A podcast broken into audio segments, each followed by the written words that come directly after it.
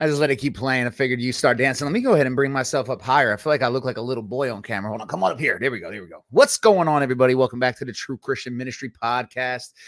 It is our Monday night episode, uh, favorite episode of mine because it means we have another one uh two days from now. So happy to be back. Happy, happy to be back this Monday. What's up, JD? How is uh, your Tuesday morning in Africa? What's what's up, brother bear? Uh, it's good. It's good. Uh, still still warm enough to wear t-shirts this early in the morning. So praise God for that.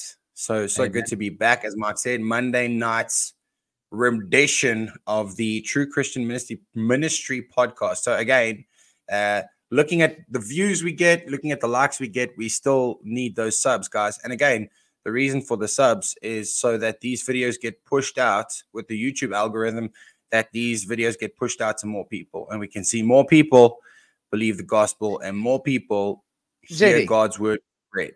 we don't need to tell them that because if there's anybody that's watching right now that hasn't subscribed, that that that's that's ridiculous because then that would say a lot about them. So we're talking anybody new here. Because if you're Yeah. back from second time and you haven't subscribed, I will find you. Do you understand me? I will I will find you. Liam Neeson, the thing. I have a set of skills and I will utilize them. I will come preach. I will preach so hard to you. You will, I will preach you so hard. You'll get I will bring you- DM'd. I will bring you that Justin uh, word of God. You know, he doesn't just say Yeah. the word of God, he says the word of God. Praise But Jesus, welcome. man. Good to be back. As always, everybody at uh, is here. You can see the title "Are Prophets and Apostles Needed in the Church Today?" I mean, we've we've been discussing this topic for, and we've taken various different aspects of this whole prophet uh, genre that is going on at the moment. We've reacted to videos. We've exposed the lies. Um, so yeah, yeah, we we're gonna hopefully tackle again um, why we don't need to rely on the words of prophets, and we can stand on God's inerrant word and believe everything that Jesus Christ gave His apostles. Um, and that's that's basically what we're going to be discussing tonight. So pumped, pumped, Bible Yeah, not baby, just- us just- Bible. We're talking about basically the, the number one function is this, or the number one reason for this podcast tonight is this. Let's just pretend for a second that that that that we don't d- disbelieve the fact that prophets and apostles walk today. I want to ask, are they needed? I want to look at what they are for in the Bible and ask ourselves if they are present, what would that mean? Where would that put us in the timeline of the church? What does that mean about our walk? And also, what requirements of the believer does that mean? Because I don't think enough people realize this. When we start putting up this word about there's prophets, that brings a new responsibility upon you as a believer. I don't know if you know this, but it is your responsibility to know what God has declared. How many times in the New Testament does Jesus say, Have you not heard or have you not read? Never once does he ask them, um, like, where'd you learn your biblical studies at? Which where, what what synagogue do you go to? No, no, he held them accountable to what the prophets wrote whether or not they read it. I, I don't remember Jesus really sitting down and being like, oh, you didn't read it. okay, my bad. No, you should be aware of what God has revealed. So if prophets speak today and prophets declare God's will today, we should know what that is being what is being declared and who that prophet is. It shouldn't be like, well, they're out there somewhere. Don't know where though. Um, so we're going to discuss those things and we're probably going to roll a little bit into the progressive church because even though people don't call themselves prophets, they're doing the exact same thing. And that is Yeah.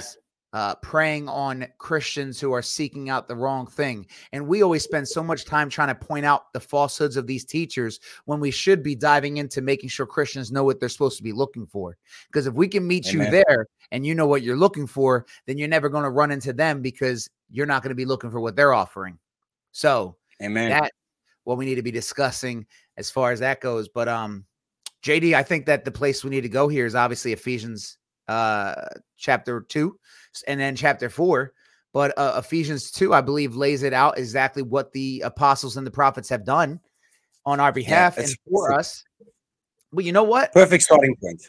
I want to read all of two because let's get context of what's going on. And we don't even need all of this passage. So it starts at verse 11, because this is where Paul starts talking about the body of the saints, what we are, where we come from, how we're made one, like all of it. So let's see what Paul is saying in context of Ephesians chapter Man. 2. Um, like always, if you're watching on TikTok, I should remind you that there is a link on my profile to come watch over at YouTube. It's youtube.com slash at true Christian. Over there, the comments are on. Uh, the screen is shared. You can see the Bible on screen and you can uh, join the conversation a little bit better. If you rather stay over there and just listen to JD's voice in the background, uh, then so be it. But I'll tell you, he's a handsome fella. The voice and the face match. Let's go ahead and dive into this section of Ephesians 2, starting at uh, verse 11. Therefore, remember that at one time you Gentiles in the flesh, called the uncircumcision by what is called the circumcision, which is made in the flesh by hands. Remember that you were at that time separated from Christ, alienated from the commonwealth of Israel, and strangers to the covenant of promise, having no hope and without God in the world. So what is he saying here? He's, obviously, he's addressing the Gentiles, and he's speaking to them to remember that just because you're saved now, let's not forget where you were. You were called the uncircumcised by what is called the circumcision. You know, talk about those men that were circumcised, look down upon you. Dogs, in fact, is what the Gentiles are called. Remember that you were separated from Christ and you were alienated from this commonwealth eh, of Israel. What is the commonwealth of Israel? That connection to God, right? Israel is that olive branch um, uh, or the olive tree, and we've been grafted in, so we have a connection to God as well. And strangers to the covenant of promise. That's that uh, the covenant of promise is what Abraham received, having no hope and without God in the world. And then he goes on, but now in Christ Jesus, you who were I'm sorry, you who once were far off have been brought near by the blood of Christ. So talk about the Gentiles have been brought in by the blood of Christ. For he himself is our peace. And I notice Paul says our. Paul's a Jew. So that the, these small little designations mean it matter. So Paul is talking to these Gentiles about how you've been brought in, and then says, For he himself is our peace, who has made us both one and has broken down in the flesh the dividing wall of hostility by abolishing the law of commandments expressed in ordinances that he might create in himself one new man in place of the two. I want to stop there because JD, I'm sure you got stuff you want to because there's yeah. a lot. This is this is also a strong to go to when you have people that try to separate Jew and Gentile and say there's different gospel. Yeah. Example, Jesus yeah. came to Amen. separate that dividing line and to make one man from the two. And that too is Amen. Jew and Gentile. And in case you're not aware, let's define it. Jew comes from the line of the Hebrews, from Abraham, the chosen people of God physically. Gentile is anyone not that. I don't care what anybody says. That's what that means. It's anyone who's not a, a person, yeah. a child of God, a Hebrew, a people of God. So therefore, yeah. that's the two groups of humans, and Christ made one. What do you what do you got, JD? Yeah, and, and we separate we separate this because there is a there is a chasm, there is a there is a there is a bridge. We say everyone that is not Jew, ultimately we're all descendants of Adam. And, and and again, this is why it's important to understand the the narrative of the first Adam and the second Adam. And here Paul says something. Christ abolished the law of commandments listen to this, expressed in ordinances. So this doesn't contradict what Jesus Christ said when he said, I did not come to abolish the law and the prophets, but to fulfill them. So when we look at the fulfillment of that, we look at the fulfillment of Jesus Christ came and showed the Old Testament scriptures um, and exactly what they meant. He spoke to the Pharisees and pointed out to them how they read the scriptures but misread the scriptures because if they had understood the scriptures, they would have been ready for the coming Messiah. So, very important to note here that Paul also expresses this to us in, in Colossians. He also expresses this this to us in, in Second Timothy and First Timothy that we are no longer bound by the ordinances of men created by the Jews, which are in we've we've, we've just gone through Exodus on the Bible Look reading. At this right here. the cross reference yeah. for JD to support him Colossians chapter 2 if with Christ you died to the elemental spirits of the world why as if you were still alive in the world do you submit to regulations um there and go. the prior verse it talks about go. canceling our legal demand that debt that we have amen amen so yeah that that's the points I'm trying to make so again when when we see the way Paul addresses this the Ephesian church it's it's it's very important to note that that Paul's ministry to to Ephesus was one of his most important missionary journeys, and, and we see this in the book of Acts. So when we go see that Paul's warning to the church to the elders at Ephesus in Acts chapter 20, where he warns them that there will come a time and we see this now with people using the book of Ephesians. We're going to get there in a hot minute, but using the book of Ephesians to justify that there are prophets and apostles. But they've completely omitted that this is a letter that has a starting point and an ending point. they jump to the ending point. Uh, they jump to the end and go, there we go, prophets and apostles.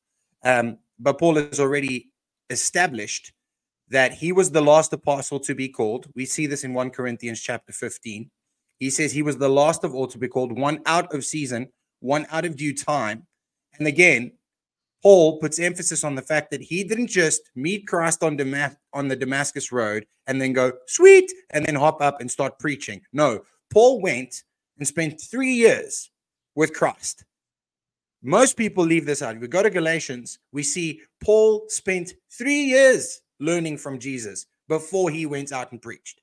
So so these self-proclaimed prophets, the one that Mike more specifically has dealt with, the English lady who who came to Christ a couple of months ago and oh, now has been called, and now she has been called to God as a prophet of God.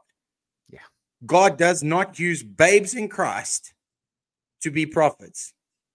And we see this with with with with Daniel, we see this with Samuel, we see this with David, we see with every single person that God anointed and called they they went through a season before they got to speak for God, before they became the mouthpiece. Even Moses spent 40 years in the wilderness prior to being called back to Egypt. Amen. God was refining him. God was using him, showing him things, and then exposing what what he needed to be doing. Um, and today we have someone come to Christ, uh, and a week later, their their conscience starts rattling off ideas, and that must be God. Uh, no, it's not God. I, am telling you. you, I figured it out what it is though, JD. I don't know if you saw this video yet because I do a lot of videos, and mainly I just do that because if I don't, all these words are going to sit in my head, and I got to let them out somewhere, so I just put them on camera. But I'm convinced that I would say, let's say we have a pie chart, and it's 100% of false prophets. I'm going to say 15% is on purpose Satan's team, right? I'll give him a good 15%.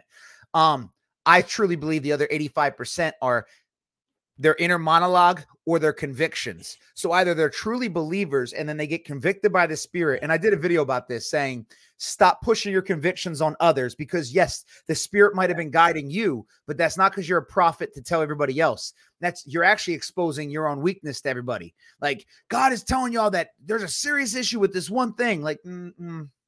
He might have been telling you yeah. there's a serious issue with that one thing, bro. I mean, that, that might be something yeah. he's talking to you about. And then you have people that yeah look, I'm gonna be honest with you. There's probably prophets out there that do it just like this. They're reading the Bible. They just came to the Lord and they're really excited and, in, and they're just rejoicing over everything. Their zeal is on fire and something clicks for the first time.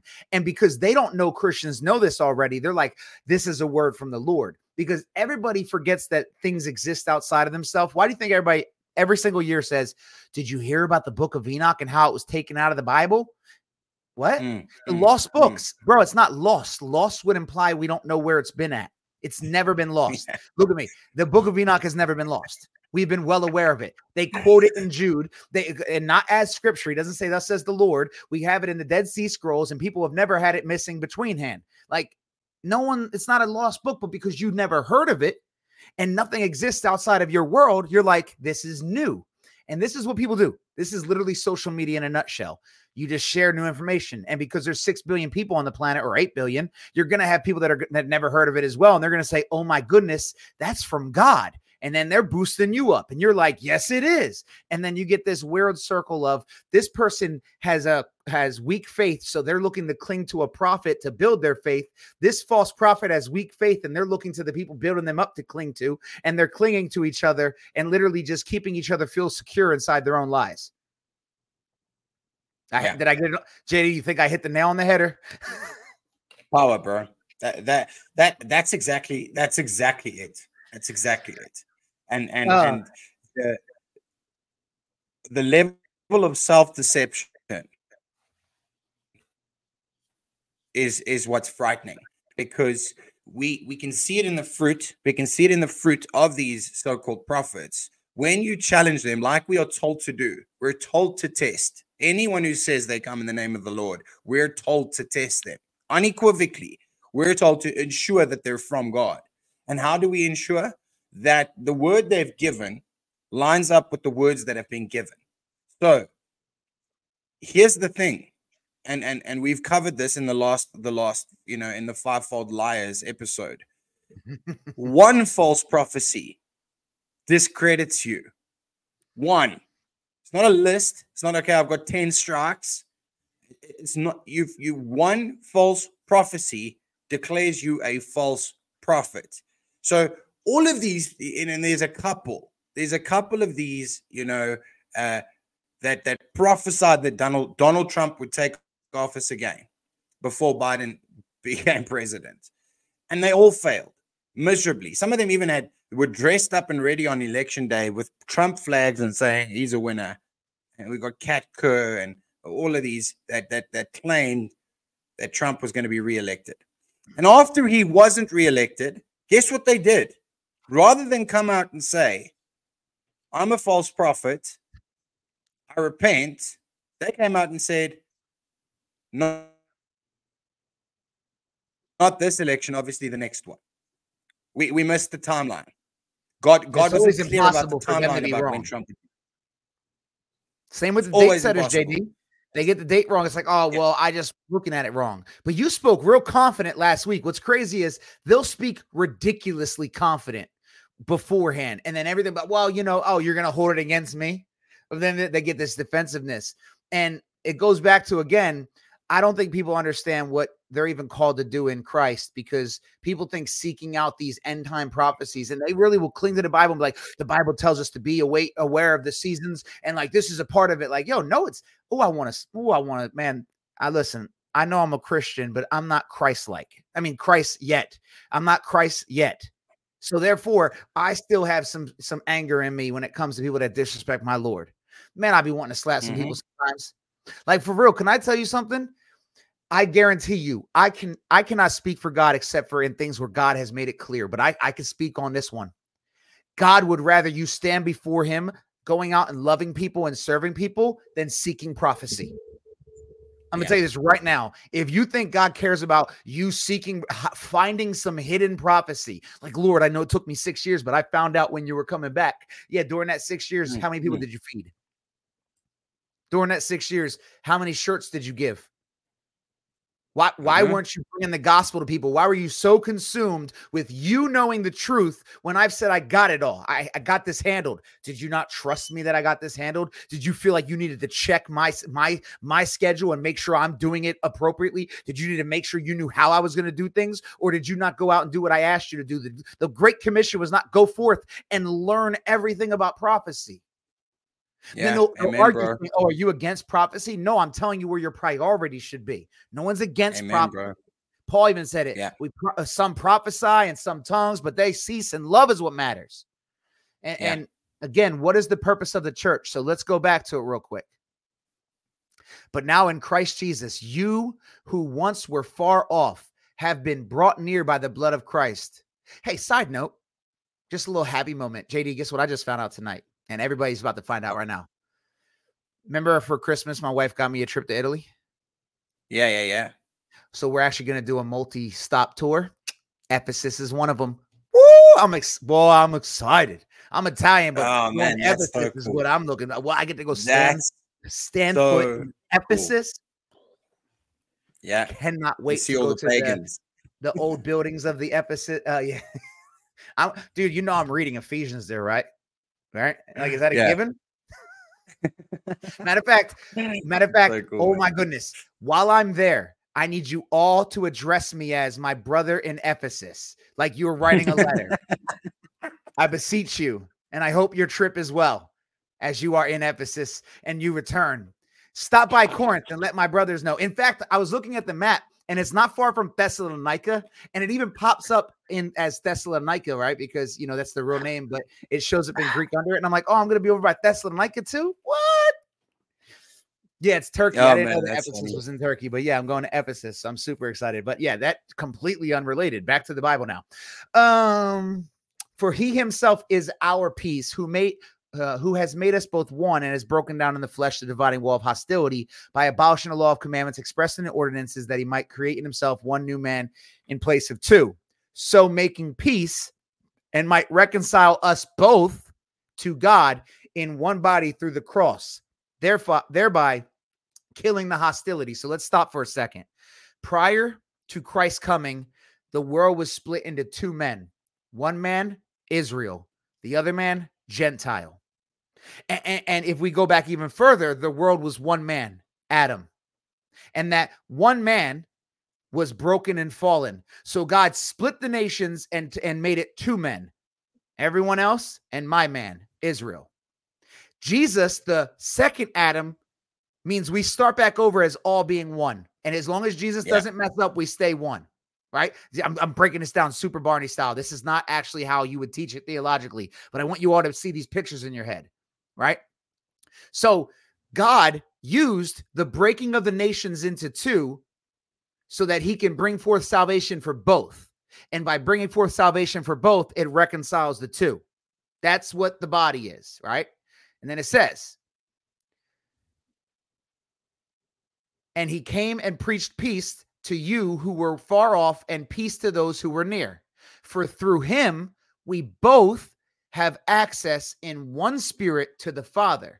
So then, you are no longer strangers and aliens, but you are fellow citizens with the saints and members of the household of God, built on the foundation of the apostles and the prophets, Christ Jesus himself being the cornerstone, in whom the whole structure, being joined together, grows into a holy temple in the Lord. In him, you also are being built together into a dwelling place for God by the Spirit. Notice he doesn't say some of you are prophets, right? He's making he yeah. everyone he's addressing is not in that apostle and prophet group. He tells them that they're what's being built upon that. And he even makes a moment at the end to remind them in him you also are being built. You are not part of that foundation. So now let's look at that foundation real quick. The prophet and the apostles, the prophets declared the will of God because the living will of God, Jesus Christ, the living word of God, God's word is his will. So Jesus is just as much the word, the will of God as he is the word of God. They prophesied of the will of God, which is Jesus coming. Now yeah. that Jesus came, the apostles prophesied of his will that is here. You wonder how I know there's no prophets? I thought about this earlier, JD. Because if we were still under the same uh, the same character, uh, not characteristics, if we still titled the same way as the Old Testament, every single author of the New Testament would become a prophet because they declared yeah. the will of God. But they're not their apostles. Why? Because the apostle yeah. is the New Testament equivalent of the prophet. And that's why the building that is the house of God is built upon the prophets and the apostles, with Jesus Christ being the cornerstone. So you got a wall that's prophets, you got a wall that's the apostles, and they meet right here where Jesus is at. And that's what people need to understand. Yeah. So that means if we have prophets today, we have to ask a question are they a part of the foundation of the church? Are we still in the early church? Are we still in the building of the church? We have to we have yeah. to ask that question. Also, also we, we have to ask the question of how many foundations does your house have? How many Wait, foundations does your house floor? have?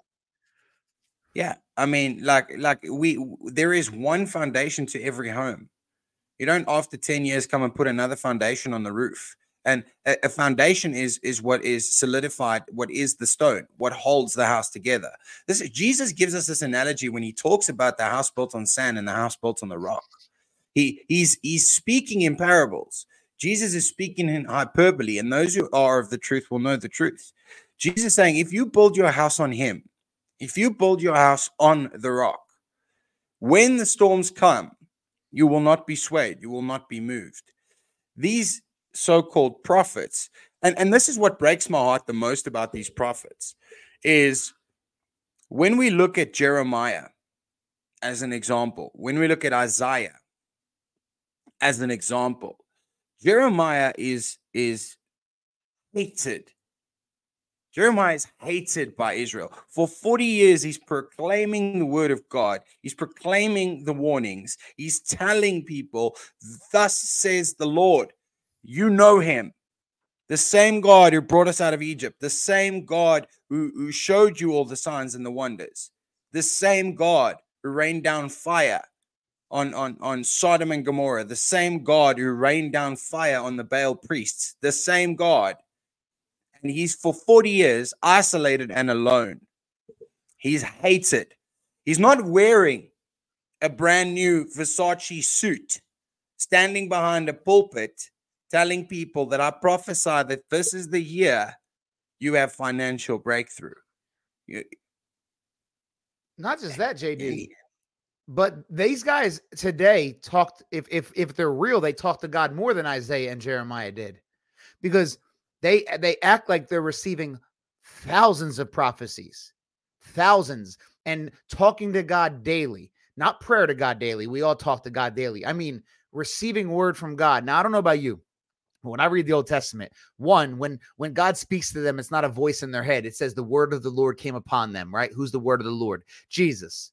So is Jesus walking into the eh, or, or, appearing before these people every day when they're like, "I got another word from the Lord today"? I got another, or are they hearing a, a voice in their head? Because that's not what I saw. I, I'm sorry, JD. I don't. Maybe I'm wrong. Correct my ignorance if I'm ignorant. I don't see any evidence that this is how the prophets of Old Testament went. Chilling, chilling, eyes roll in the back of the head and be like, "What did I write? Oh my goodness, this is the most incredible scripture I ever seen." That's yeah. not what happened. And it wasn't just like what? Okay, Lord. Yeah. No, we we read it. The Lord would sit with the prophet, call upon him. The, the Lord, the word of the Lord would uh, come upon him. And it wasn't every single day. Like, bro, they be having 400, yeah. 500 prophecies. And it's like, yo, so you're telling me you have direct conversations with God every day, and He just giving you these prophecies that don't come to pass with no exact date? yeah and and and this is this is one of the objections I received the other day when I said God raises up a prophet at a time for a people at a time. And although we see instances where multiple prophets are alive at the same time, they're not speaking to the same group of people. They're not prophesying to the same group of people. When you go to Micah and you see the book of Micah ends, and then we move over to the New Testament, are we aware, everybody in the chat, that four generations pass before John the Baptist. That's 400 years of nothing, remote silence. There is no prophet being raised up for 400 years. That means every single one of us born Ooh. during the time between Micah and John the Baptist would not have seen a prophet. We would have had nothing but the scriptures and past events to guide us to God. No so, prophet being raised up you just brought up something that that's an interesting thing to really definitely talk about that I've never really thought about out loud because often you'll you'll get this pushback and what we'll get is this they'll misrepresent you as being a cessationist that doesn't believe God moves at all but they'll always hit you with this oh so you think God isn't moving right now? But you just brought up a true a, a true uh a true uh, something scriptural that's true about not that he's not moving but that he has had moments where he says all right I'm back. I'm not I'm not here 400 years, um, complete silence. And that was between the old covenant and the new covenant, right? And this idea like that after Christ leaves, there has to be these prophets coming. I, I don't know if you saw my video, but I pointed out why is it that Muhammad felt the need to pretend he was the one that Jesus prophesied about with the helper, right? Because even the enemy yeah. knew that we're not supposed to look for anyone else. So he had to slide himself in as what? The comforter. I don't know if you guys don't know this, but if you talk to an apologist for Islam, like, and you tell them no one comes after Jesus, they will agree with you up until the point of the helper because they understand our enemy understands that what we believe is no one's supposed to come after Jesus. So they have to slide in there. Well, Jesus was saying he's sending one more. What one more. So why is it that we as Christians don't even realize this? Where we just throw yeah. that away. And and and yeah. It's Brittany. Yes, you're absolutely right about that as well. We don't even go down that path with them because then it is then it's about uh, actions. But you are right. If we wanted to, and I've heard JD say it, like if you're really a prophet, why are you wasting your God-given gift for the completely wrong things? Telling people about their success at work when you could be warning someone about the heart attack they're going to have, or uh, instead mm-hmm. of warning someone about like their marriage uh, or their relationship, uh, you know, getting better what about the person that's getting cheated on? Like i don't know i'm just coming up with better ideas than the the craziness it's become miss cleo. It's miss cleo. Y'all remember that? Yeah. call me on the hotline love. I tell you what hmm. your future is. Yeah that's that's exactly what it is. And they're they're only ever found at these massive conventions um and and it's always it's always about health wealth and prosperity they're only prophesying about how much better things are going to get. But that contradicts the scripture. Paul tells us, Beware. In latter times, people will depart from the faith, giving heed to seducing spirits and the doctrines of devils. And they're saying, This is the year where Christ manifests himself to you. He's going to appear to you in the flesh. What? What? Amen. Yet we've got guys like Apollos, Barnabas, these guys, Timothy, you know, they're they're learning from Paul and they're going and they're preaching the gospel and they're not going, oh man, if only I could get a word from the Lord.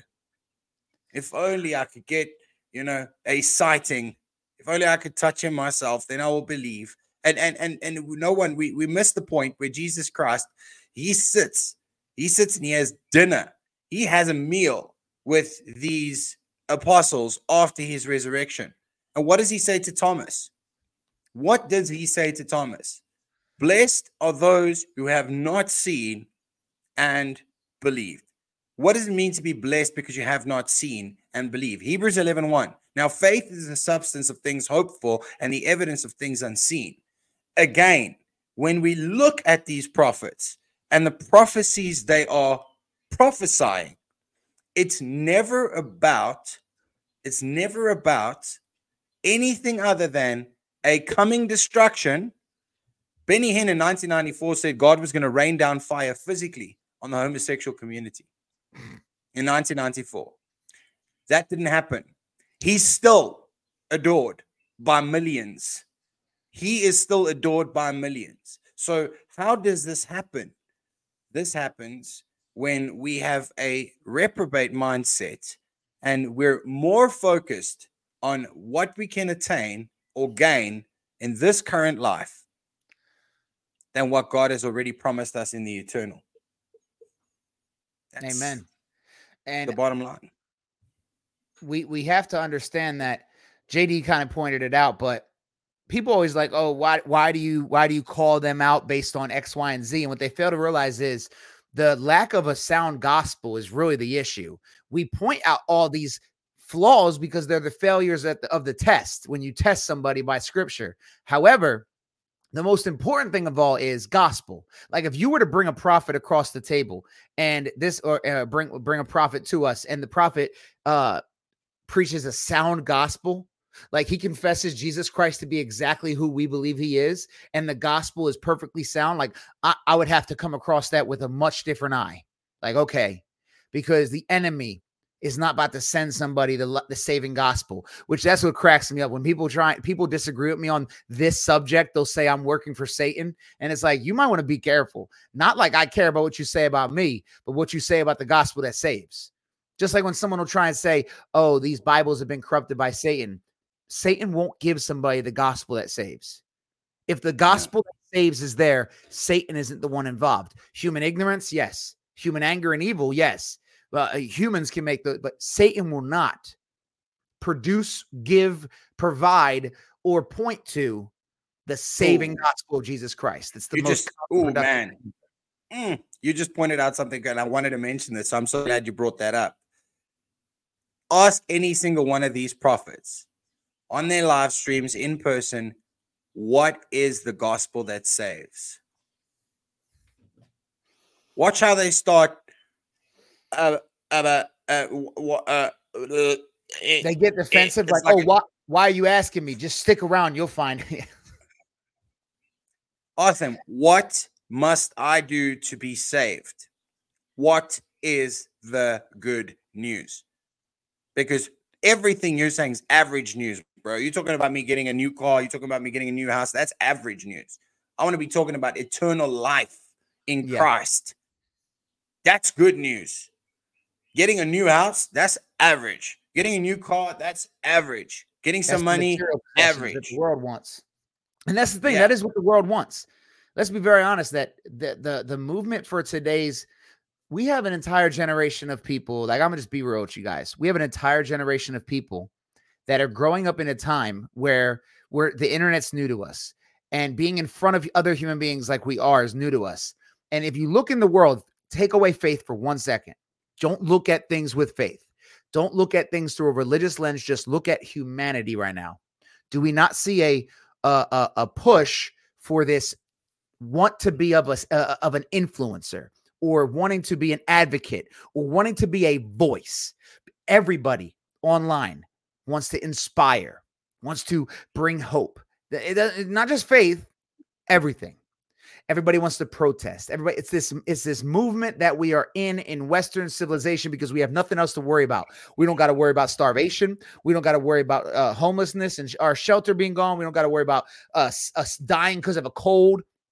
So we live in a society where like we really don't have much to worry about, and everybody wants that. Now bring everything back into the reality of faith there's just just like there's people out there that are going to be motivational speakers that just want to talk to hear themselves talk because they think their voice matters there's going to be yeah, christians like yeah. that. There's going to be christians that yeah. follow suit in that exact same or people that call themselves christians. It is yeah. it is the exact same tactic of the charlatan just a different flavor. Amen amen. And here's the question right? Here's, uh, when when and, and this is one of the reasons why i dislike tiktok. I know i'm on tiktok but TikTok caters to attention deficit. You know, people will come on, they'll make a video 30 seconds long, a minute long, 10 minutes, whatever the case may be. They'll make a video, they'll say a lot without saying anything. And then the comment section will blow up. Wow, I never knew that. For example, these deconstructing Christians come up and go, I don't believe the Bible because I read the Bible.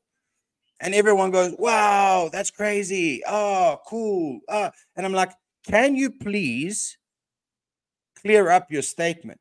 What about the Bible or what did you read in the Bible that made you not believe the Bible? You see, they make these claims. I only really started my deconstruction process the moment I read the Bible. Okay, give me an example. And we've got people blowing them up 10, they get 100,000 likes overnight because this is what the world wants to hear. Wow, you read the Bible and deconstructed because you saw through it. Wow, profound. What did you see? What did you read that made you? And, and here's the question we have to ask these deconstructing Christians Is, is Christ not raised? Is Christ dead? Is Christ yet dead? Because as Paul says to us in 1 Corinthians 15, if Christ is not raised, then our faith is in vain and we are yet in our sins. Our faith in the ESV says your faith is futile. You know what it means to be have futile faith? It means it's pointless. It's, uh, everything the Christian is doing today is pointless if Christ is not raised from the dead. So, with everything they read in the Old Testament and they they discredit the God of the Bible, we have to ask them, what about Jesus? What about Jesus Christ? Did Jesus Christ live, die on a cross, and raise to life? Because just on that, the foundation of our faith. Everything else you think you know without even making any point whatsoever. You never ever go into that. Notice this. They'll say the God of the Old Testament is different to the God of the New Testament. And this, but they won't point out a single example of what they mean. They'll make the claim, and people will go, oh, wow, that's profound. I never looked at it that way but they don't bring a single scriptural basis to the table to prove their claim. The God of the Old Testament is no different to the God in the New Testament. In fact, for the believer, we see God's redemptive plan from the beginning of creation. We see his redemptive plan. To be honest with you, I don't even like the statement, the God of the Old Testament. you mean God? Is that what we're talking about? Yeah. I, yeah. I, I had um, someone the other day come to me about that. Like when I called out false prophecy, they did that. They said, um, what does the God of the Old Testament say? This, this, and that, or why don't you obey the? I'm like, wait a minute, it's God. It's not God of the Old Testament. It's not God of the New Testament. It's God. And God has a standard and God has a structure, period. Whether you like it, whatever.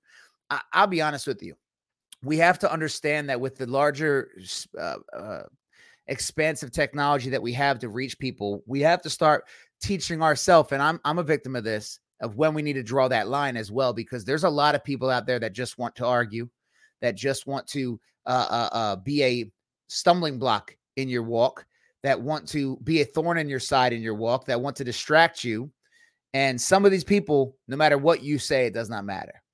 And the thing is, that's who really eats up what the false prophets have to say. When you when you point out a false prophet is false, you shouldn't expect a large group of these people to be like, "Oh, okay, but maybe one." And that's the goal when you call it a false prophet, because most of the people following a false prophet are following him for the reason that he offers them what they want because he offers them not God. He offers them uh, a, a, God in person, an idol, uh, hope for prosperity, etc., etc. Amen. Amen. Open up Second Corinthians chapter 10 quickly. Um, I, I yes, want to read something there. Second Corinthians Two, chapter 10. 10. Yeah. Oh, I can spell. I can spell. I got this. Uh, look at Paul. Now, this he, he's an apostle of Christ. Look, look at what Paul says. I, Paul, let me just quickly make this bigger on my side. But he says, yeah, I, Paul, myself, entreat you by the meekness and gentleness of Christ, by the meekness and gentleness of Christ, I, who am humble when face to face with you, but hold toward you when I am away. I beg of you, I beg of you that when I am present, I may not show uh, have may not have to show you boldness with such confidence as I count on showing against some who suspect us of walking according to the flesh. For though we walk in the flesh, we are not waging war against the flesh. For the weapons of our warfare are not the flesh, but have divine power to destroy strongholds. We destroy, listen to this. Here it is. Buckle up. We destroy arguments and every lofty opinion raised against the knowledge of God and take every thought captive to obey Christ, being ready to punish every disobedience when your obedience is complete. Look at what is before your eyes. If anyone is confident that he is Christ, let him remind himself that just as he is Christ's, so also are we. Whoa. I, I love that. I love that verse by Paul because it's that reminder that I don't think enough Christians today remember. I think too many Christians today forget that the person they're talking to is in Christ. Or if they be in Christ, then they have Christ. Because it's like, oh, you should pray about that as if, you know, I can't be wrong. You're wrong. You need to pray about it, not me. Or um, you need to let the Holy Spirit guide you as if only the Holy Spirit guides you. Like I'd be wanting to just look at people sometimes and be like, oh, you're right. Can you ask God if I can have some help, please? Since you're clearly you're the only one talking to him in this moment. Because I, I mm-hmm. guess I can't go to him. So can you please ask God to help out? Because they really think, yeah. uh, especially with the false prophets, and you know why? Because they've convinced the people following them to look at them like they have something we don't. It's that separation from God and man again. It's the Pharisees doing what they did because that's what a prophet was. It was my middle ground between me and God. But you and I don't need that anymore because Christ be in us. We have been brought together as one man in Christ. But that, that that's if we just take that line, we just take that verse and that line from that verse. Every lofty opinion raised against the knowledge of God. So we have these self-proclaimed prophets who come out with what what they're doing is they're giving lofty opinions about the knowledge of God. And they're not taking every thought captive and making it obedient to Christ Jesus. That's the be all and end all over here. they are not taking every thought captive. The thought that comes into the modern day prophet's head or the personal conviction, as Mike said earlier, now becomes a word of the Lord for everyone out there. Listen, guys, I don't know who needs to hear this, but the Lord's just shown me something. I saw one the other day. This guy comes up and he's like, yo, uh, uh, you know, I'm not playing. And this is what they do. Watch this. This is this is the the, the red flags that you need to be aware of. There are red flags that you need to be. Aware. So I'm just going to quickly go through those. Number one, they'll start off with, uh, you know, I'm not a liar. You know, if I tell you something, it's true. You know that I'm always giving you uh, the most important message. Then well, they'll that ain't you, all red flags right there. There's yeah, six flags. Exactly. I'm about to go get on a ride. then they say, please like this video, share this video with all your friends, share this with as many people as you can to get the word out there. Don't you think for a second? Now let's just pause there for a second. Don't you think that if the word of the Lord was that important, he would give it to all of his people? if if if, if the scriptures are clear that God shows no partiality, that God is no or, respecter of person. Or if the word of the, if you're really receiving the word of the Lord, do you really need to uh set up the authority of it? Uh, uh, pre- pre- preempt, preempt. What's the word here? I'm looking for preemptively. Uh, try to make sure people know that you need to listen to this, and then ask everybody to share it. I don't know about you, but if God gives me the word, I know all I gotta do is speak it. The rest is gonna happen. That's His word. He he just using me to to utter the words, and then everything else gonna happen. I don't need to. Yeah, I don't need that. Yeah. Listen, what you're doing. Like, hold on, God. I know your word has authority, but let me talk first, okay, guys. Yeah. Before I give you His word, it's me. Yeah, Is. It's your boy. Listen, I'm gonna need you to just. Can you listen to him? All right, I got you. God, what was it? Like that's what it. no, you don't need to prep God's word. It's crazy. Yeah. yeah. Can you? I mean, you picture the scene now. Uh, the prophet Isaiah is on the mountain with the Baal priests, and he goes, Listen, guys, now you know me. You know you can trust me. like, you've heard me speak for the Lord before. So just hear I me out. trust you based on your laugh. I'm going to be honest with you. You sound like you're about to destroy me. it's like, it's like, it's like honestly. Uh, and, and then they go on and this is what he said. So he's like, you got to share this with all your friends. You got to like, you got to share this. You got to, because you know, I'm not a liar. I always tell you guys, I always bring it straight. That's what he says. I always bring it straight. I always bring you the truth. And he's like, you're going to go get, you got to go get anointing oil. Um, and now you've got to display this anointing oil in your house on your dinner table. You've got to put it in a vase You've got to put this anointing oil in a vase and you've got to anoint your entire house. Like everything's got to be anointed. Absolutely everything's got to be anointed. And um, because there is going to come another Passover. It's going to be another Passover and it's going to be uh, it's going to be horrific. Like it's going to be so many deaths because there's going to be another Passover. So that's so offensive, man. And and and and you the traction that the these videos get um for me it's it's just like wow like you you look at the scriptures and you see what what these apostles are warning about in in in the in the latter times um it's it's it's, it's all happening in front of our eyes man it's all happening well, in front of our eyes and people will say like well why are they why are they doing that? What are they gaining from that? They're not selling anything, but I want you guys to be aware of a couple things. First of all, I don't know if you know this, but our enemy doesn't need material wealth or anything. So there doesn't have to be that something that the person or the vessel is getting out of it. If we read Second Timothy chapter 2, it talks about a person being um, awakened to the truth and escaping the snare of the devil by which they've been captured to do his will. So, no, no one has to get anything out of it. Number two, though, as far as getting things out of it, I don't know if you guys are aware of this, but views pay on TikTok. And when someone makes these false prophecies, these three days of darkness, I don't know if you see it, but I do. 1 million views, 2 million views, 3 million views. Um, that's that's a lot of money.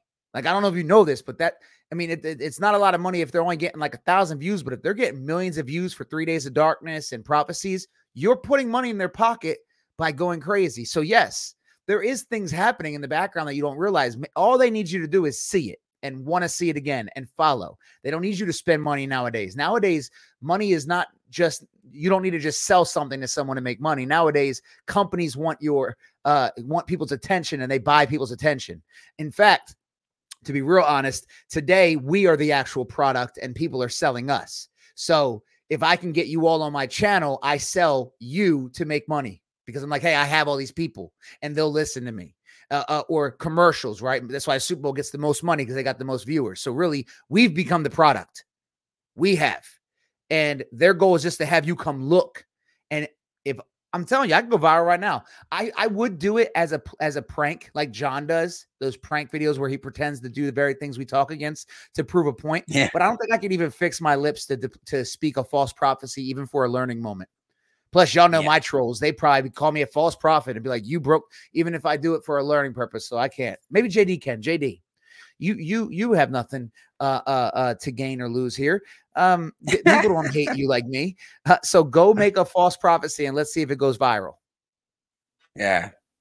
I want you to do three days of darkness, but I want you to tell people that the only way to be saved, and then we have to come up with something really wild, make them do something just straight up, just dumb.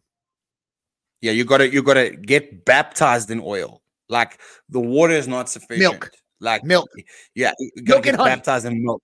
Yeah, pasteurized, Milk honey. non-pasteurized milk, You cannot Yeah. enter the land of milk and honey unless ye be baptized in milk and honey. The Lord has in spoken. milk and honey.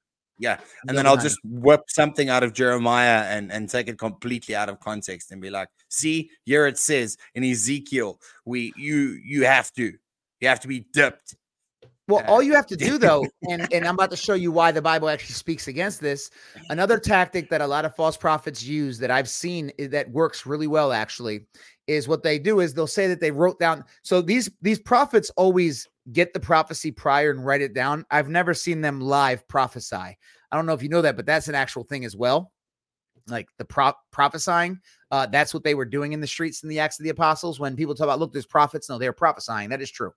Um, listen. Yeah, you got to drink when you pickle juice. You got to drink a whole jar of pickle juice to clean out your Oh, I'm going to to remove the demon. Yeah, Hell- well, you got to get a demon out. First of If all, you want a demon out, you got to drink pickle juice straight from the jar, man. That's Well, that's how you get all, rid of uh, demon. wait, how do we know he's a mean demon? Demons don't like pickles. Demons no, don't they like do. pickles. They make pickles. I imagine that demon skin looks like pickles, pickle skin, like that slimy, disgusting, booger green color. I digress though. Listen to me clearly. Let me finish my point. Oh man, see, you all just messed me. I had a point and I'm so upset that I don't know what it is now. What was I saying? Darn it, JD. It was a good one. This Sorry, single bro. point could have led someone to repentance. So you better help me figure out what it was. Somebody in the comments, what what was I talking about before he literally um interrupted me to talk about pickles, knowing I can't just skip past that and not continue to talk. I mean, and not stop and talk about pickles. Look, see, they're just good, they're just continuing. Oh, they don't Yeah, they- prophesy live. I talked about that. Yes. So they write down a lot. And this is why we tell you guys all the time it's very important to know the word of God because when I listen to them, I'll hear them reading. The, they'll, they'll, it's always, this is, I know, I know lately I've had to call out women lately, and I know that I'm going to get a lot of people calling me a sexist. Um, so it's, I don't know why, but I don't know if you guys notice this, but the majority of people that are prophets today online are women. Anybody else notice that? Like 97%. and it's always and and I always hear their nails when they're reading their prophecy because they grab their nail with their nails, they grab their pen, so you hear the little and it's like they're looking through it and they start, you know, saying, and they all sound the same too. I don't know, maybe. mm, um, let me digress before again I get called something, but they start saying these things and and they do sound good. You're like, oh, that sounds like the Lord. And what they're doing is they're taking a bunch of scriptures and piecing them together. And I'm like, I know it. That's Second Peter, that was Matthew, that was Romans, that was Corinthians. Yes, all that was the word of God. And yes, all that was true. But are you telling me that God spoke directly to you to give you word he's already revealed so that you can go reveal it and you think that's prophecy and not just saying, hey guys, the Bible? Because what they're doing is actually what Jeremiah writes about in Jeremiah chapter 23. Thus says the Lord of hosts do not listen to the words of the prophets who prophesy to you, filling you with vain hopes. They speak visions of their own mind, not from the mouth of the Lord. Oh, sorry, this is actually the wrong one. This is the scroll down. Boom. I'm going to get to that one later, actually, though. Therefore, behold, I am against the prophets, declares the Lord, who steal my words from one another. Behold, I am against the prophets, declares the Lord, who use their tongues and declare, declares the Lord. Behold, Yeah. I'm against those who prophesy lying dreams, declares the Lord, and who tell tell them and lead my people astray by their lies and their recklessness when I did not send them or charge them. So they do not profit this people at all. What's he saying? The they're telling lies of their visions and dreams that they had. They're stealing words from my prophets, and I didn't send them. I didn't give them a word. So whatever they're speaking gives no benefit to the people they're speaking to. And what I was Yeah. starting, oops, sorry, that was probably loud in y'all's ears. What I was starting to read was right before this when he talks about how they also say to people, they continually say to those who despise the word of the Lord, it shall be well with you. And to everyone who stubbornly follows his own heart, they say, no disaster shall come upon you. And JD kind of mentioned that.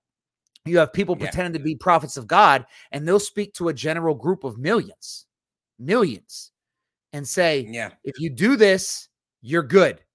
And who they're talking to could be people that are literally having an affair, pedophiles, murderers, anything. They could be living in these sins, listening and saying, you know, I've been struggling with this problem, this this struggle of pedophilia, but I've been watching Prophet Samson Pampson, and he said that the Lord said he's got me today, and that tomorrow will be better. All right, Susie. No, that's not how that works. That's not you can't you can't blindly just be like I don't know who this is for.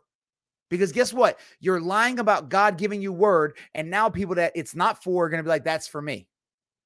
Yeah. That's for me.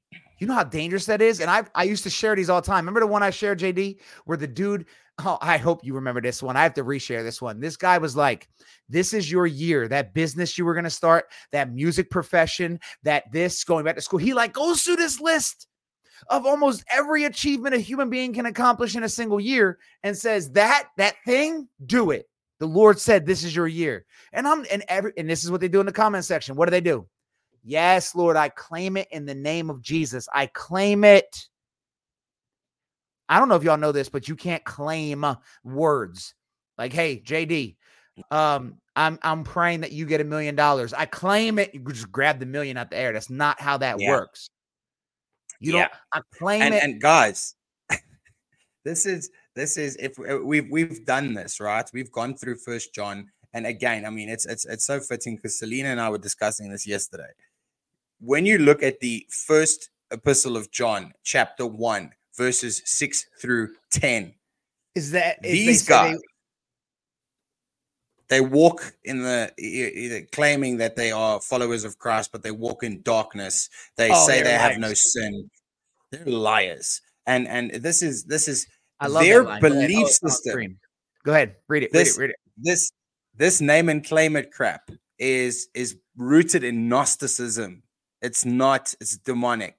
So here he goes. He says this: If we say we have fellowship with Him while we walk in darkness, we sorry. Let me just quickly. There we go. We lie and we do not practice the truth. But if we walk in the light as He is in the light, and we have fellowship, we then have fellowship with what one another. And the blood of Jesus, his son, cleanses us from all sin. If we say we have no sin, amen, amen. And if we say we have no sin, we deceive ourselves, and the truth is not in us. So if we confess our sin, amen, and he is faithful and just to forgive us our sins and to cleanse us from all unrighteousness. And if we say we have not sinned, we make him a liar and his word is not in us. His word is not in us. And and this is the thing with these prophets. The word of god does not dwell within them and how do we know this because they do not walk in the light most of them claim that they go weeks without sinning they claim that they've reached sinless perfection look at all of these prophets when you ask them when last did you sin they'll say weeks ago months Today. ago yeah Todd White once came out and said he hasn't sinned since he was born again. He hasn't sinned in 10 years. Even Bro, you've done a better job than Jesus Christ himself. I would say it's been about an hour yeah. and 23 minutes for the for, uh, since my last aware sin. Um, but probably some others in between there. Just want to throw it out there. But yeah, you brought us here, JD. So since you brought us here, I went to First John 2. Why is it that the prophetic and progressive and prosperity uh, preachers are all preaching about these things of the world, but yet God says, do not love the world or the things in the world. If anyone loves the world, the love of the Father is not in him. For all that is in the world, the desires of the flesh and the desires of the eyes and the pride of life is not from the Father, but is from the world, and the world is passing away along with its desires. Look, listen to what that along with its mm. desires. But whoever does Man. the will of God abides forever. But why is it a lot of these people Reach. that follow them, their desires are the things of the world, the house, the bills, the money. Paul doesn't pray for prosperity. I think I said this in my live stream the other night. You weren't there, JD, but I was reading um Colossians 1, which I've read with you before, obviously, but where Paul prays to um about the Colossians and he says to them, Oh, I went to two by accident. He says, and so from the day we heard, we have not ceased to pray for you, asking that you may be filled with the knowledge of his will and all spiritual wisdom and understanding. So Paul is praying that they have wisdom and understanding. And I don't think we think about one more piece of this. We live in a day and age when nobody has a real need for prosperity because even in the poorest places of this world, compared to that day, were prosperous. So, why is it in a day when they needed prosperity, Paul prayed for them to have wisdom and knowledge of God? And in a day when we have prosperity, we don't see anybody praying for the wisdom and knowledge of God. Like, we live Amen. in a day, an age where we have actual food preferences. Like, I can actually say I don't like pickles because I have the ability to choose what I want to eat. I have the ability to say, I want Chinese food today. I'm going to order it. I want pasta today. And yet we live in the day and age with the highest level of prosperity preachers because we're in love with the things we have. We want more of it and more of it. But Paul didn't pray for that for people. Paul prayed. And so from the day we heard, we have not ceased to pray for you, asking that you may be filled with the knowledge of his will in all spiritual wisdom and understanding, so as to walk in a manner worthy of the Lord, fully pleasing to him, bearing fruit in every good work and increasing in the knowledge of God. If Amen. I was to pray for people for this, they'd walk out of my church. And today, if I was to go to any, if I was to be a guest speaker at most churches in America, and that's what I'm praying for them for, they're like, mm, that's not what they came for. Yeah. So First Timothy chapter two as well. You're praying that I do yeah. good works, bro. I want to have a break. Why are you praying that God works me and uses me? I want prosperity and comfort and mm. relaxation. Mm. A God who just gives me everything. Yeah. If you go to 1 Timothy chapter 2 as well. Look at look at this is this is one of the things when when it comes to these people that say, Yeah, but I'm an apostle of God today. You know, I, I'm an apostle. Look, look at look at all look at how Paul addresses Timothy. First of all, then I urge that supplications, prayers, intercessions, and thanksgiving be made for all people, for the kings and all who are in high positions, that we may lead a peaceful and quiet life, godly and dignified in every way. This is good and it is pleasing in the sight of God our Savior, who desires all people to be saved and to come to the knowledge of the truth. For there is one God, and there is one mediator between God and men, the man Christ Jesus. What? Sorry, Paul, you must be mistaken, bro. One one mediator, one mediator, the man Christ Jesus. But but but surely there are other prophets who can who can mediate. Uh, no, uh, listen to me, young Timothy. There is one God and one mediator between God and men, the man Christ Jesus. We have no other mediators today who gave himself as a ransom for all, which is the testimony given at the proper time, which has been fulfilled. For this I was appointed a preacher and an apostle. I am telling the truth. I am not lying. A teacher of the Gentiles in faith and truth. And you know what's funny? Paul points out that he was appointed what a preacher and an apostle, right? Uh, uh, identifying that the apostle part of him isn't the preacher part. A- and yet today, what do all apostles do? All they do is preach and then impart. They'd be like, "I'm doing impartations, deliverance." Apo-. That's an apostle was to establish the foundation. What does Paul spend his entire ministry doing? Bringing the gospel to new locations and preparing people to set up churches there so they can keep moving. Paul established churches in so many places because he went there with them, spent time with them, and then left. That's not what these apostles today are doing. These apostles today aren't trying, they're, they're doing what the apostles today do the same thing prophets that do today. The same thing. So what's the difference? Because yeah. they'll argue Ephesians 4, prophets and apostles. Well, wait a minute. If you're saying that these are five folds Explain the difference between your pro- prophets and apostles. I don't see a difference. They're both doing the exact same things. Well, they can do the same things. So then, yeah, what are they? Yeah. And, and here's a question, yeah. JD. I was asking uh, someone the other day.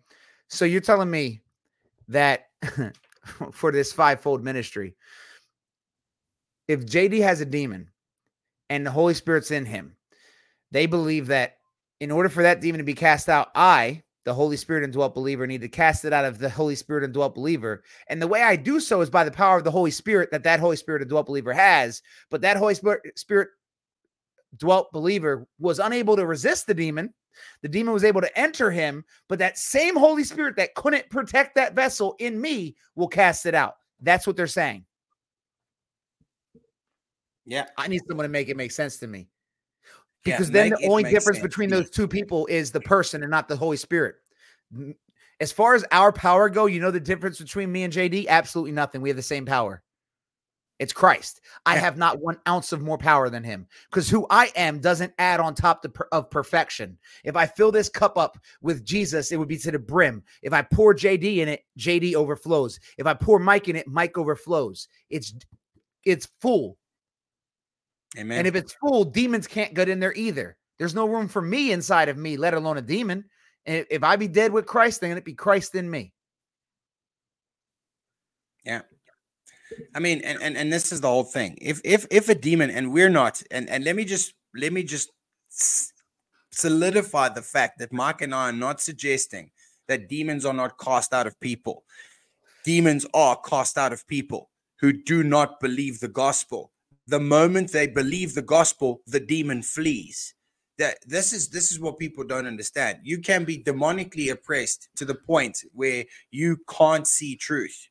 And and with prayer, with supplications, with people getting brothers and sisters getting together praying for an individual, we can see their hearts open up and then believe the gospel. And the moment they have believed the gospel, they are sealed with the Holy Spirit of promise, that demon flees the demon flees. There is no more and, and and we we have to look at the scriptural references for this. Every single demon that was cast out by Christ was on a non-believer of Christ. Mary Magdalene had seven demons cast out, and after the seven demons were cast out, she then became a follower of Christ. There is this is the one problem I have with that show, The Chosen. They they they insinuate that those demons came back, which is false, and uh, nowhere in scripture is this supported that she was again attacked by demons or she was again possessed by demons. So, uh, not all unbelievers, no, absolutely not, Brandon. I don't think all unbelievers have demons, but I a- absolutely think that all un- unbelievers are demonically oppressed because yeah, that's what Satan has come uh, to do.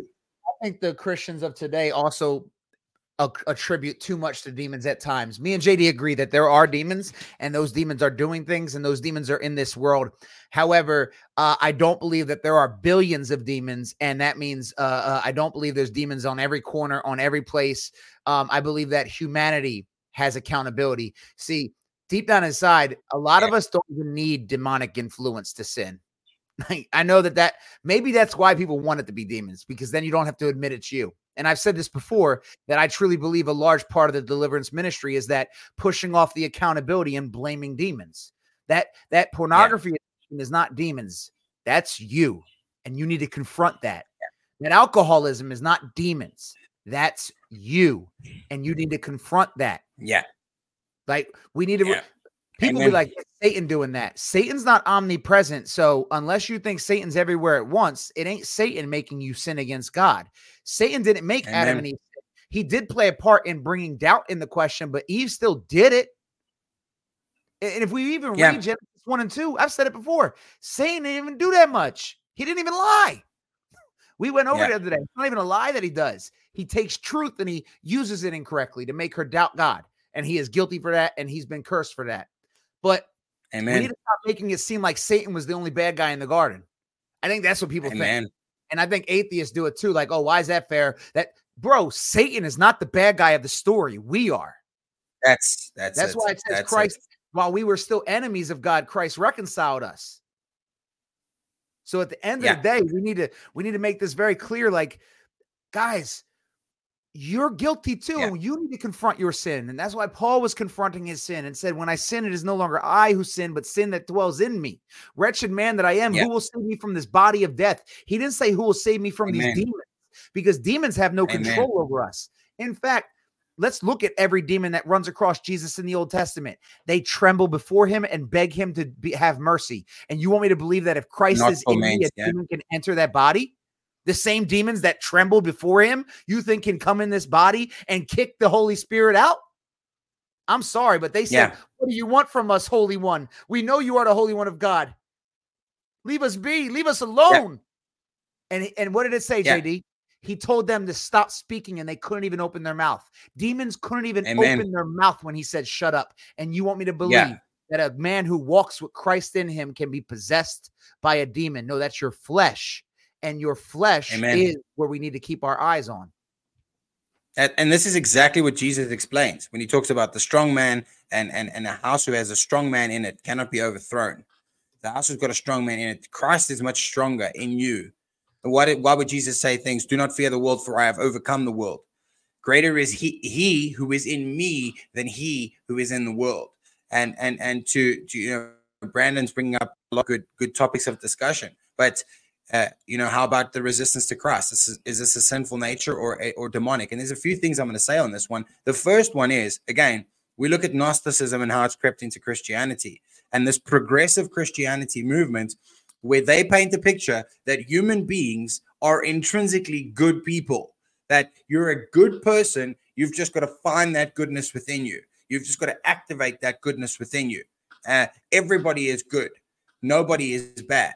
Um, Joel Osteen actually comes up in one of his sermons and he says this. He has dealt, he's, I've dealt with a lot of people in my life, and I can tell you from experience 99.9% of people are good people. No, no, no, no, no.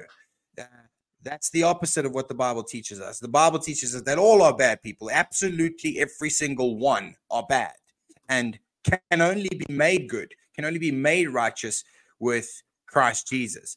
So again, if if if the resistance to the gospel is definitely a bit of both, it is is it's giving in to the subtleties of deception that Satan uses. Because what is what do we see? Satan is the one who comes. He's the accuser. So Satan keeps a lot of people away from the gospel. Um, again, not saying he's omniscient or uh, omnipotent, but by the people that have been influenced by Satan, that are his mouthpieces, that will make these videos, these deconstructing videos. Uh, those people, I believe, are being demonically influenced. And because of their demonic influence on, on social media and whatever the case may be, they trip up those who are seeking. So someone might be seeking out the gospel. They'll come across this deconstructing video and they'll be like, oh, wow, that that's a couple of good questions. I haven't ever asked those questions. I mean, Um, JD, the parable of the sower answers the question. Some Satan swoops down and grabs the seed, and some people have hard hearts of thorns and sticks, and that's that's their hearts, right? You know, so yeah, Satan does swoop down. Jesus told us he sees that seed thrown, and if it's just sitting there, he'll come down and swoop up and grab it. And, and then we have those that that harden their hearts. Um, but I wanted to emphasize something because they heard me talk about um uh, uh spiritual warfare. I just want to remind some people of something. Spiritual warfare is not Satan is there and your spirit is fighting him and you're just feeling it because it's happening, right? I, don't know why why some of the ideas of spiritual warfare exist, but I'm going to tell you right now what I understand spiritual warfare to be. Spiritual warfare is once your spirit is alive in Christ and you're walking with that Holy Spirit and your spirit is alive, that spirit is still walking in this broken world. So you have a pure spirit, a spirit of Christ, literally walking in a broken, destroyed, and spiritually dead world. Every day, my flesh battles with my new spirit. Like Paul is spiritual warfare is Romans 7, right? People think spiritual warfare is me battling with demons. No, no, no the, the demons play a part. JD already explained it. They play a part with what they bring into this world. You don't realize this, but the music, the the advertisements, all of that is demonically influenced. And then when I bring it in, it's it's influencing me. So yes, it is a battle spiritually, but it's not like in the spiritual realm. Um, you know, Satan is punching me in the head, and and I'm like, man, it's spiritual warfare. That's not what it is right? You are a yeah. new new creation in Christ. So that battle that Christians have, and a lot of young Christians that haven't been discipled, they think this is like I'm a bad Christian. No, you're actually you're actually finally aware of the dirtiness that's been present this whole time, and that's why you feel sick and you feel upset and you feel doubt because you never noticed it because you're now spiritually yes. alive. But this is what the Bible Absolutely. speaks of when it says you're separated from your spirit. This is why it says the man of God does not yeah. sin in, in First John 3 Yes, you sin, but that amen. sin doesn't attach to your spirit. Yeah, amen. Amen, amen, amen. I mean, and this is this is exactly what Paul confirms for us in in 1 Corinthians chapter 9. Again, we he has to discipline his body. He has to he has to make sure that he is not running a race in vain, that he is not preaching in vain. And you know, the Samantha to answer your question, that that's that's exactly why that is exactly why the closer you get to God in, in, in, in, in a spiritual sense, and the more you grow spiritually, the more you will feel the oppression, the more you will feel certain things. Um, and the more you'll be inclined or in tune with what's happening in the world, and certain things will grieve you more because this is exactly why Paul says we are to abhor that which is evil and cleave to that which is good. And and this is why some people, uh, you know, I made a, a short video on my story yesterday. I used one of those CapCut means, but sometimes cutting certain people out of your life, whether they be family, whether they be friends, if that's hindering your walk with God, if this is causing you to slip into the flesh and react from a place that isn't like that isn't then you have to walk away from those people um, even if it is just for a season and and pray and trust that God will restore the relationships. But but ultimately we we are not able to convince someone of the truth. That's not our job. Our, our job is not to prove anything. Our job is not to convince. Our job is to speak the truth in love. That's what we're called to do. Speak the truth in love. And this is the exhortation we receive throughout scripture. When it comes when the time comes, you are to speak the truth in love. When you are oppressed, speak the truth in love. When you are conflicted, speak the truth in love. This is why Paul says we are we are attacked. We are, you know, in in in Second Corinthians 12, I think it is, where he speaks of being uh, oppressed, attacked, shipwrecked, snakes have bitten him, imprisoned. All of these things have happened, but they have not stopped him from speaking the truth in love. Why? Because of the end goal. And this is another, just another stab at the modern day apostles. Why did the apostles of, of, of Christ's time suffer such conflict? Why were they battling to eat and battling to find places to sleep? Why did they spend days at sea? Why, why did they go through such a torrid time? And you guys are wearing the, the most fanciest suits, driving the fanciest cars, living in the fanciest houses in the fanciest suburbs. When when when the apostles of Christ were so heavily conflicted, and almost every single one of them was was martyred and tortured to death. Mm-hmm. So, don't make so, no sense, does it? I feel like I got to clarify again because I see some people with more questions. Um, no, spiritual warfare is not flesh and blood. So when we speak of the flesh versus the spirit, um, the flesh is the symbol. Obviously, your flesh doesn't do the thinking, right? Um, it, your flesh is the symbol of your humanity and your your human nature. Look at Romans 8 real quick, guys. It says, For the mind that is set on the flesh is hostile to God, for it does not submit to God. Um, God's law, indeed, it cannot. those who are in the flesh cannot please God. Now, there's two different things happening there the mind set on the flesh and those in the flesh. Now, we're not in the flesh. That's true. So we can please God. However, there are moments where our minds will still go get set on the flesh. Peter gets told to get behind me, Satan, because his mind was on the flesh. In First Corinthians uh, 3, Paul says that you are babes in Christ, still in the flesh, right? So when you say, where do these thoughts come from? That's your sinful mind. No, can look, I don't know everything. So can demons possibly place thoughts in your head by being in proximity of you, whispering in your ear spiritually? I'm sure there's possibilities of it.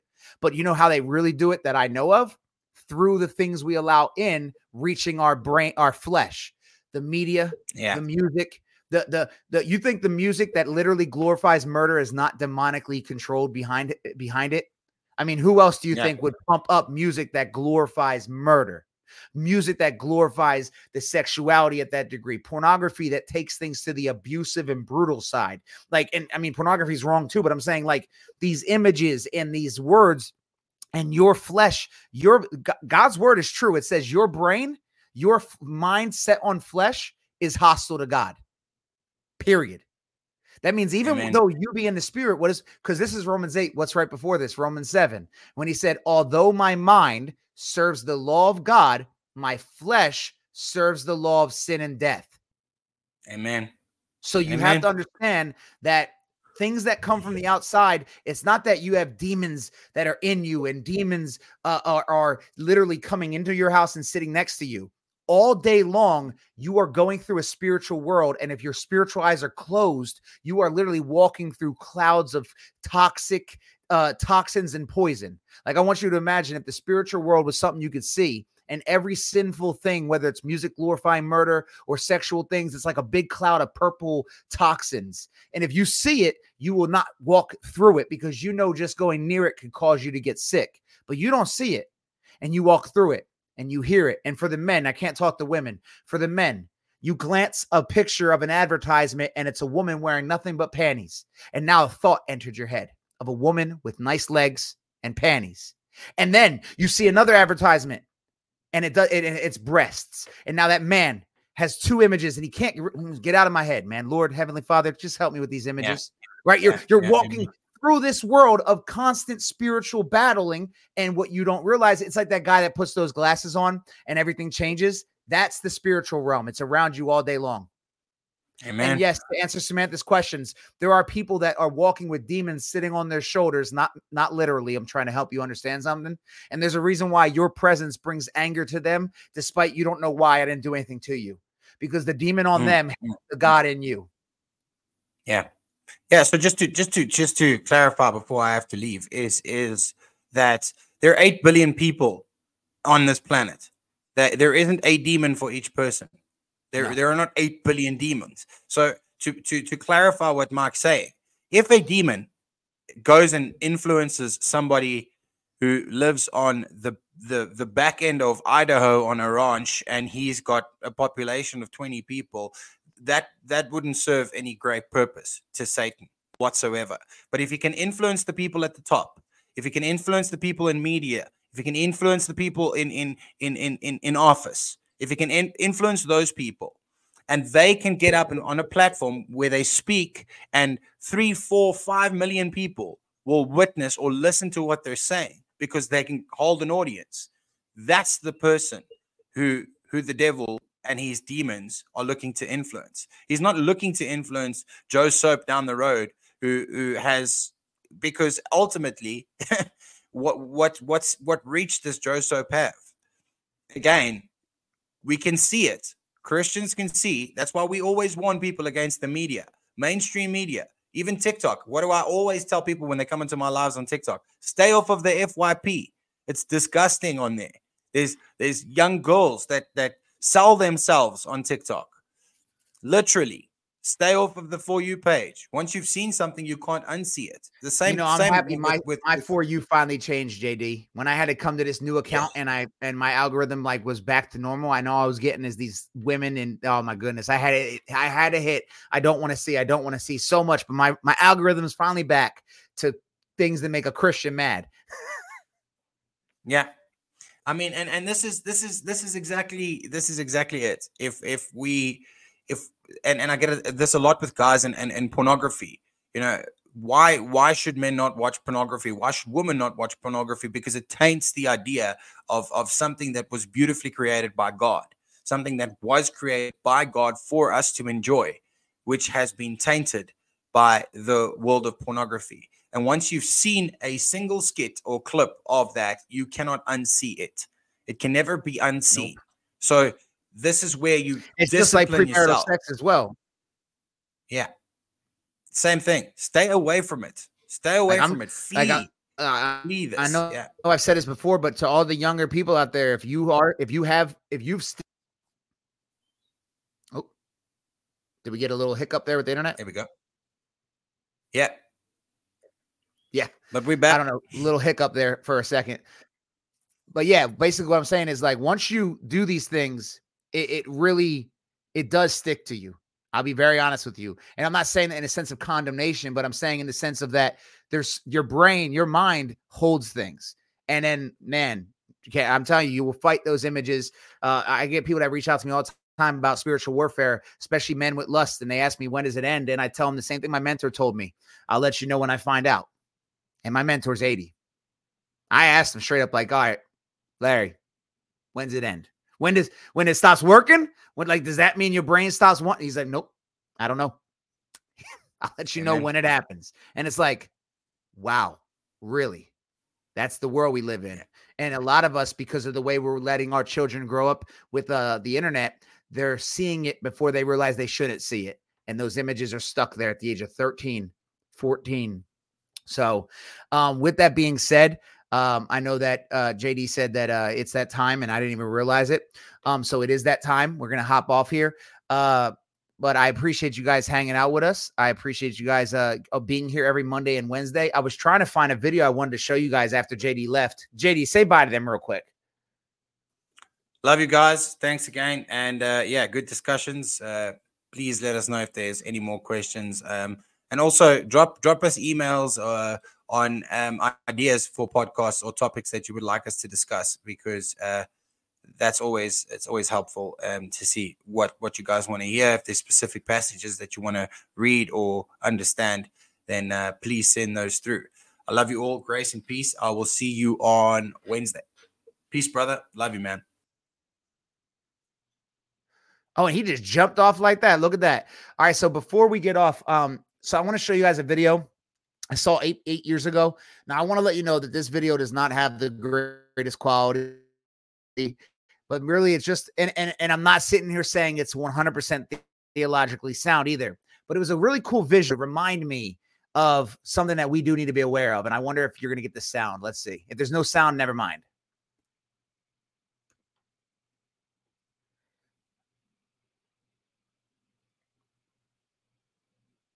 Y'all let me know if there's sound. Hold on.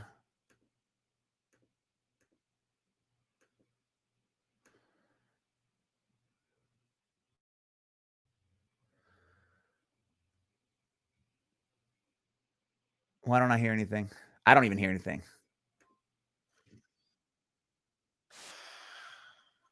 Hear anything?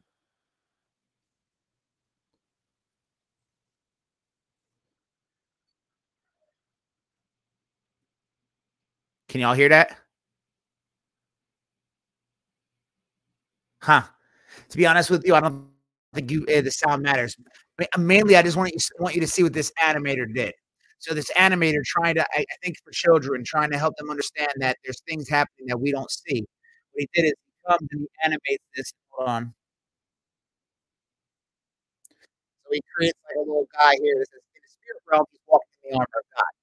Um, so he also is a soldier of God in the spiritual world. This is a man of God, man who follows the Lord, walks his life, and walks in the spirit walking in the armor of God. Now, he animates these non-believers as background with little demons following each one. And I always thought that was interesting because the way he animates this. Again, not saying you're super biblically accurate, uh, whatever.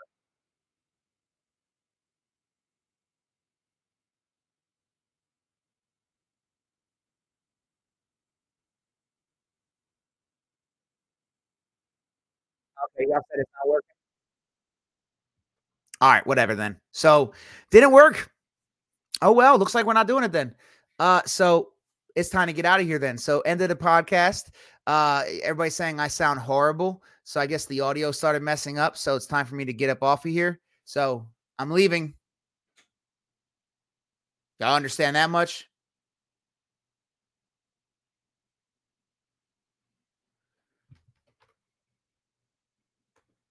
Yeah, I said never mind. So since it didn't work, it didn't work. So with that being said, guys, uh appreciate you guys being here. I guess I'll try and show you all that video at another time.